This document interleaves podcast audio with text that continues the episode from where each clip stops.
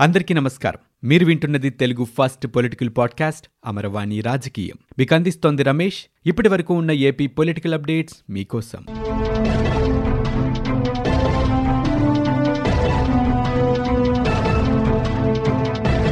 కోనసీమలో జరిగిన అల్లర్లకి వైకాపానే కారణమని వారే తమ మనుషుల్ని పెట్టుకుని అమలాపురంలో విధ్వంసాలు సృష్టించారని తెలుగుదేశం పార్టీ అధినేత చంద్రబాబు నాయుడు ఆరోపణలు చేశారు. వారి ఇళ్ళను వారే తగలబెట్టుకుని ఇతరులపై బురద జల్లుతున్నారంటూ ఆయన ధ్వజమెత్తారు. మంత్రి ఇల్లు తగలబడిపోతుంటే అక్కడున్న పోలీసులు ఏం చేశారంటూ ప్రశ్నించారు. ఎమ్మెల్సీ అనంతబాబు మాజీ డ్రైవర్ దళిత యువకుడు సుబ్రహ్మణ్యం హత్య ఘటన నుంచి ప్రజల దృష్టి మరలించేందుకే కోనసీమలో ఇప్పుడు చిచ్చు రేపారని చంద్రబాబు అన్నారు. శుక్రవారం నుంచి ప్రారంభం కానున్న మహానాడు కోసం మంగళగిరిలోని తెలుగుదేశం పార్టీ కార్యాలయంలో ఆయన ఒంగోలుకి ప్రదర్శనగా వెళ్ళారు. చంద్రబాబు దారిలో చిలకలూరిపేట సమీపంలో టీడీపీ కార్యకర్తల్ని ప్రజల్ని ఉద్దేశించి మాట్లాడారు. జగన్ పరిపాలన చేతకాక అప్పులు పుట్టక పథకాలని కొనసాగించలేక మధ్యంతర ఎన్నికలకు వెళ్దామనుకుంటున్నారని ఆయన వివరించారు. ఆయనకు ఎలా బుద్ధి చెప్పాలో ప్రజలకి బాగా తెలుస్తున్నారు.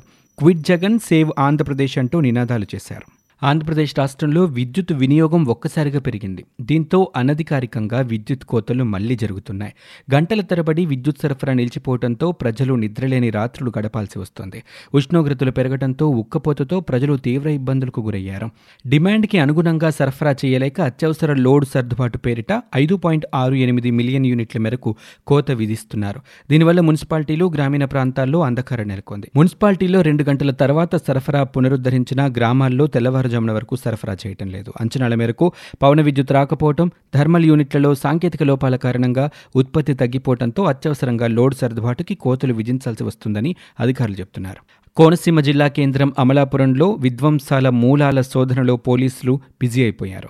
ఉద్యమం హింసాత్మకంగా మారటం వెనుక కుట్రకోణం ఉంది అనే వ్యాఖ్యలు రావడంతో ఆ దిశగా కూడా దర్యాప్తు ముమ్మరం చేస్తున్నారు. టీడీపీ జనసేన ద్వితీయ శ్రేణి నాయకులు వైకాపా బీసీ కౌన్సిలర్తో మంతనాలు జరిపానని మంత్రి విశ్వరూప్ వ్యాఖ్యానించటం ఇప్పుడు ప్రాధాన్యతని సంతరించుకుంది. అంతవరకు కోనసీమ సాధన సమితి ఆందోళనలోకి రౌడీషీటర్లు చొరబడ్డారని అందరూ భావించినా మంత్రి వ్యాఖ్యల దిశగా దర్యాప్తు చేయక తప్పని పరిస్థితి ఏర్పడింది. మంత్రి వ్యాఖ్యలతో అధికార పార్టీ నాయకుడు ఈ కుట్రలో ఉన్నారనే అంశం కూడా ఇప్పుడు సర్వత్రా చర్చనీయాంశంగా మారుతోంది. డాక్టర్ బిఆర్ అంబేద్కర్ స్ఫూర్తిగా సామాజిక న్యాయభేరి బస్సు యాత్రలో తమ ప్రభుత్వ విధానాలని సీఎం జగన్మోహన్ రెడ్డి పరిపాలనని పార్టీ అభిప్రాయాలని ప్రజల వద్దకు తీసుకువెళ్తామని విద్యాశాఖ మంత్రి బొత్స సత్యనారాయణ అన్నారు. వైఎస్ఆర్ కాంగ్రెస్ పార్టీ ఆధ్వర్యంలో తలపెట్టిన సామాజిక న్యాయభేరి బస్సు యాత్ర శ్రీకాకుళం నుంచి ప్రారంభమైంది. బీసీ ఎస్సీ ఎస్టీ మైనారిటీలకు ప్రభుత్వం ఇస్తున్న ప్రాధాన్యాన్ని ప్రజలకు వివరించడానికి ఈ కార్యక్రమానికి శ్రీకారం చుట్టారు. బస్సు యాత్ర ప్రారంభం సందర్భంగా విలేకరుల సమావేశాన్ని నిర్వహించి బొత్స మాట్లాడారు. బలహీన వర్గాల ప్రజలు పాలకులుగా ఉండాలన్నదే తమ లక్ష్యమని చెప్పారు.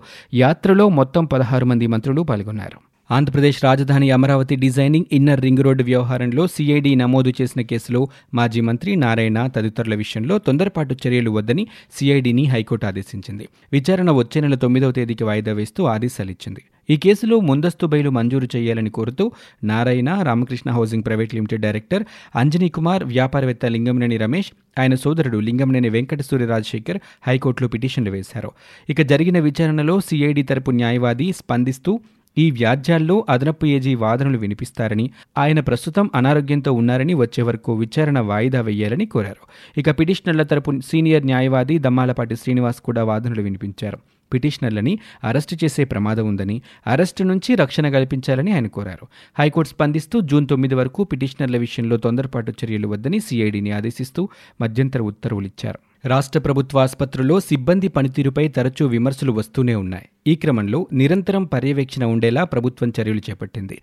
ప్రభుత్వాసుపత్రుల్లో పనిచేస్తున్న శానిటేషన్ భద్రతా సిబ్బంది పనితీరుని తరచూ పర్యవేక్షించాలని జిల్లా కలెక్టర్లకు వైద్యారోగ్య శాఖ ముఖ్య కార్యదర్శి కృష్ణబాబు ఆదేశాలు జారీ చేశారు.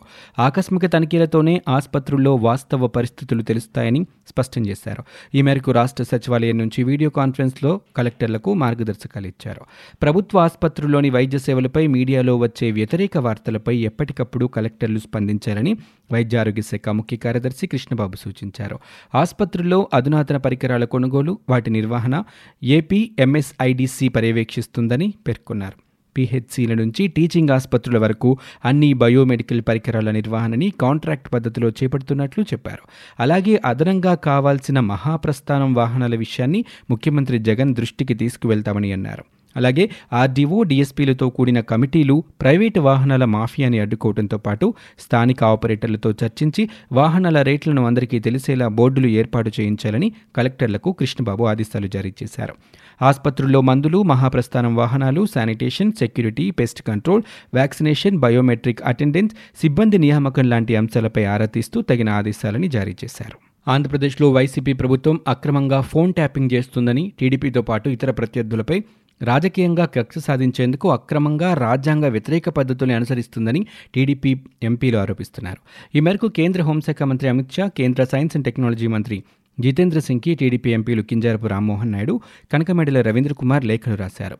పదో తరగతి ప్రశ్నాపత్రాల లీకేజ్ కేసులో మాజీ మంత్రి నారాయణ అరెస్ట్ ఫోన్ ట్యాపింగ్తో పాటు ముఖ్యమంత్రి జగన్మోహన్ రెడ్డి బాబాయ్ మాజీ మంత్రి వివేకానందరెడ్డి హత్య కేసులపై లేఖల్లో పేర్కొన్నారు. వైఎస్ వివేక హత్య కేసు విచారణ జరుగుతున్న నేపథ్యంలో కడపలో సీబీఐ బృందానికి భద్రత పెంచాలని ఎంపీలు కోరారు.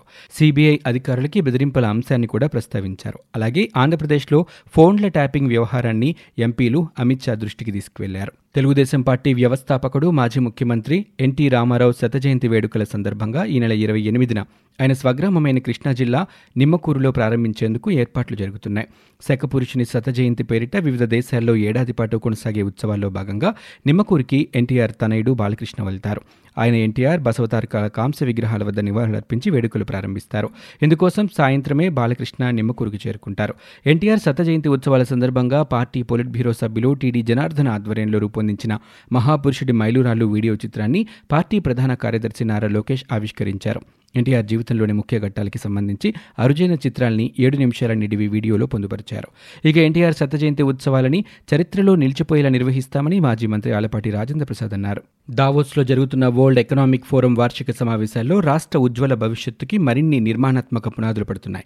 అభివృద్ధిని పర్యావరణ హితాన్ని సమతుల్యం చేసుకుంటూ పారిశ్రామికంగా రాష్ట్రాన్ని శక్తివంతంగా నిలపడానికి ముఖ్యమంత్రి జగన్మోహన్ రెడ్డి దావోస్ వేదికగా చక్కని ఫలితాలు సాధించే ప్రయత్నం చేస్తున్నారు. రేపటి ప్రపంచంతో పోటీ పడుతూ సుస్థిర ఆర్థికాభివృద్ధి లక్ష్యాల్ని సాధించేందుకు ఈ వేదిక చక్కగా ఉపయోగపడుతుందని తెలుపుతున్నారు. నాలుగో తరం పారిశ్రామికీకరణకు ప్రధాన కేంద్రంగా రాష్ట్రాన్ని మార్చాలన్న లక్ష్యంతో గ్రీన్ ఎనర్జీకి సంబంధించి ఒకటి పాయింట్ రెండు ఐదు లక్షల కోట్ల రూపాయల పెట్టుబడులపై అదాని గ్రీన్కో అరబిందోలతో ఆంధ్రప్రదేశ్ ప్రభుత్వం ఒప్పందం కుదుర్చుకుంది. పంప్ స్టోరేజ్ లాంటి వినూత్న విధానాలతో మొత్తంగా ఇరవై ఏడు వేల ఏడు వందల మెగావాట్ల గ్రీన్ ఎనర్జీ రాష్ట్రంలోకి రాబోతుంది. ఆంధ్రప్రదేశ్ గ్రామీణాభివృద్ధి శాఖకు మరొక అరుదైన గౌరవం దక్కింది. ప్రతిష్టాత్మక Skoch state of governance report రెండు వేల ఇరవై ఒకటిలో ఏపీ దేశంలోనే ప్రథమ స్థానంలో నిలిచింది. గ్రామీణ పాలనలో అత్యుత్తమ విధానాలని అవలంబిస్తున్న రాష్ట్రంగా గుర్తింపు పొందింది. ఇందులో భాగంగా స్టార్ ఆఫ్ గవర్నెన్స్ స్కోచ్ అవార్డుకి AP ఎంపికైనట్లు Skoch group MD Deepak Dalal ప్రకటించారు. ఆత్మకూరు ఉప ఎన్నికల్లో బీజేపీ పోటీ చేయబోతున్నట్టు ఆ పార్టీ రాజ్యసభ సభ్యుడు జీవీఎల్ నరసింహారావు చెప్పారు. అభ్యర్థి ఎవరినిది తమ పార్టీ అధిష్టానం నిర్ణయిస్తుందని తెలిపారు. నెల్లూరులో జరిగిన పార్టీ రాష్ట్ర కార్యవర్గ సమావేశంలో విలేకరులతో మాట్లాడారు. రాష్ట్రంలో రాబోయే ఎన్నికల్లో జనసేనతో కలిసి పోటీ చేయబోతున్నాం తప్ప మరే పార్టీతోనూ పొత్తు పెట్టుకోమని చెప్పారు. టీడీపీతో బీజేపీ పొత్తు ఉంటుందని చంద్రబాబు డ్రామాలాడుతున్నారంటూ విమర్శించారు. ఇప్పటికే చంద్రబాబు బీజేపీ అధికారులతో మాట్లాడామని అబద్దాలు చెబుతూ ప్రజల్ని మోసం చేస్తున్నారంటూ ఆరోపణలు చేశారు. రాష్ట్ర వ్యాప్తంగా ఐదు వేలకు పైగా ఆర్బీకేల ద్వారా రబీ ధాన్యం కొనుగోలు చేపట్టినట్టు పౌర సరఫరాల శాఖ కమిషనర్ గిరిజా శంకర్ తెలిపారు. ఈ సీజన్లో ముప్పై ఏడు లక్షల టన్నుల ధాన్యాన్ని సేకరించడం లక్ష్యం కాగా ఇప్పటి వరకు ఒక లక్ష ముప్పై ఐదు వేల ఆరు వందల నలభై మంది రైతుల నుంచి పదిహేడు పాయింట్ రెండు సున్నా లక్షల టన్నుల ధాన్యాన్ని కొనుగోలు చేసినట్లు చెప్పారు.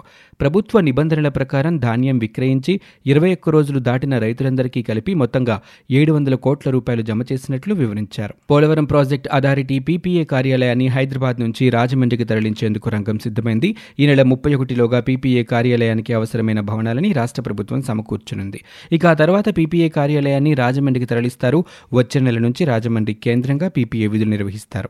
ఇవి ఇప్పటివరకు ఉన్న ఏపీ పొలిటికల్ అప్డేట్స్. మీరు వింటున్నది అమరవాణి రాజకీయం. Telugu first political podcast. నేను Ramesh. For more details visit WWW dot Amaravani dot in. We are also available on Spotify, Ghana, Apple Podcast, iTunes, and Google Podcast.